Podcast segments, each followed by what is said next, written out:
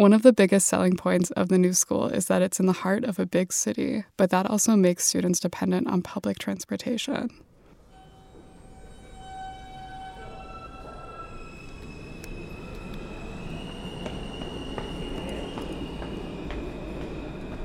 It was another nightmare commute for thousands of New Yorkers who took. The MTA's woes were so severe, summer 2017, that Governor Andrew Cuomo declared a state of emergency, and the students at the new school were among the system's many victims.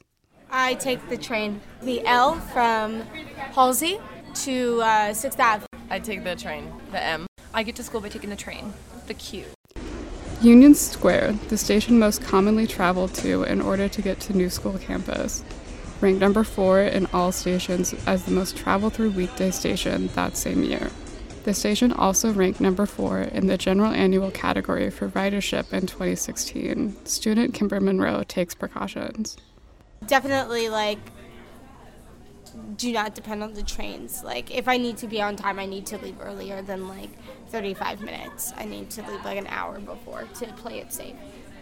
Like, the trains were a disaster today. Like, if I hadn't left it with the time I had left, like I, I def wouldn't have made my class, like at all. I leave an hour before class starts Yeah. for a 20 minute train ride because you know what happens that you're late even when you leave an hour before, which is insane. Right. According to an article in the New York Times, the average number of delays in a month has increased from about 20,000 in 2012 to more than 67,450 in May 2017. In economic terms, that's a total of $864,000 of lost pay for the city's inhabitants per day. Wow, I've lived here all my life, so it's changed many, many ways. Um, I I haven't been traveling via the L train like for a long time. I just moved, but um, I do have to say that transportation has gone pretty bad in the past couple years or so. Since Hurricane Sandy, L train users have experienced major delays due to ongoing construction. We spoke to WNYC transportation reporter Stephen Nessen to get the inside scoop on the MTA's plan for smoother commutes from that area.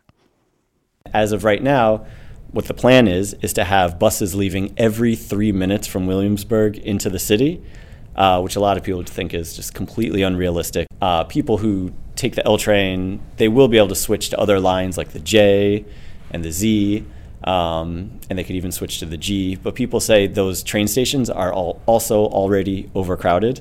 Uh, so how are you going to handle even hundred more people? The platforms could get dangerously crowded. How long has the subway like needed repairs to decline? It's been a slow decline, and also they just never really upgraded the trains. Like they were supposed to get new train cars, but it's always one problem after another. um, what politically and economically is preventing the MTA from like fixing the subways? Well, economically, it's money. Um, they run at a deficit. They do have some budgeting issues, despite the fact that they have a billion dollars, you know, billions of dollars in their budget. Uh, the money goes fast and it goes in lots of different directions and it's cut up for different projects. All these different lines, different um, railroads have their own projects, their own operations.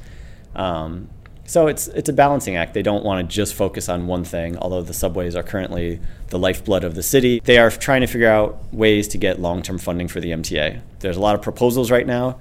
One proposal in particular that Nessen told us to look out for is called congestion pricing, which will charge a fee to drivers in lower Manhattan. Congestion pricing would be huge. Lots of cities do it. London does it. Singapore does it. Stockholm does it.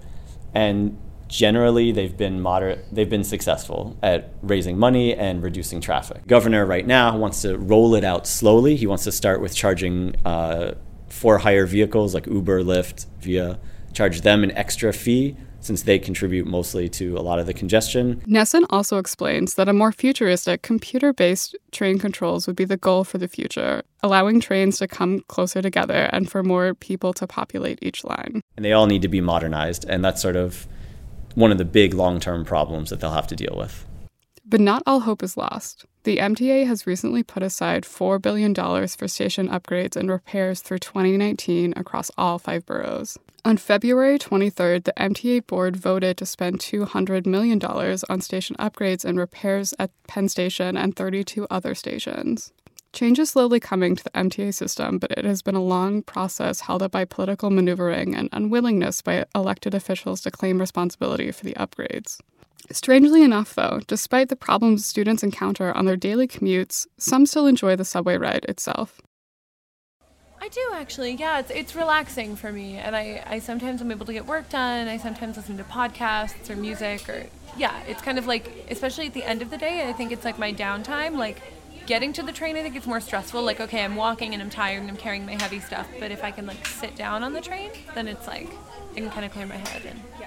You know, you can sit there, you can read a book, you can relax while you're being transported, which is great, so you don't have to focus on driving or whatever. And you can talk to new people, you can meet new people.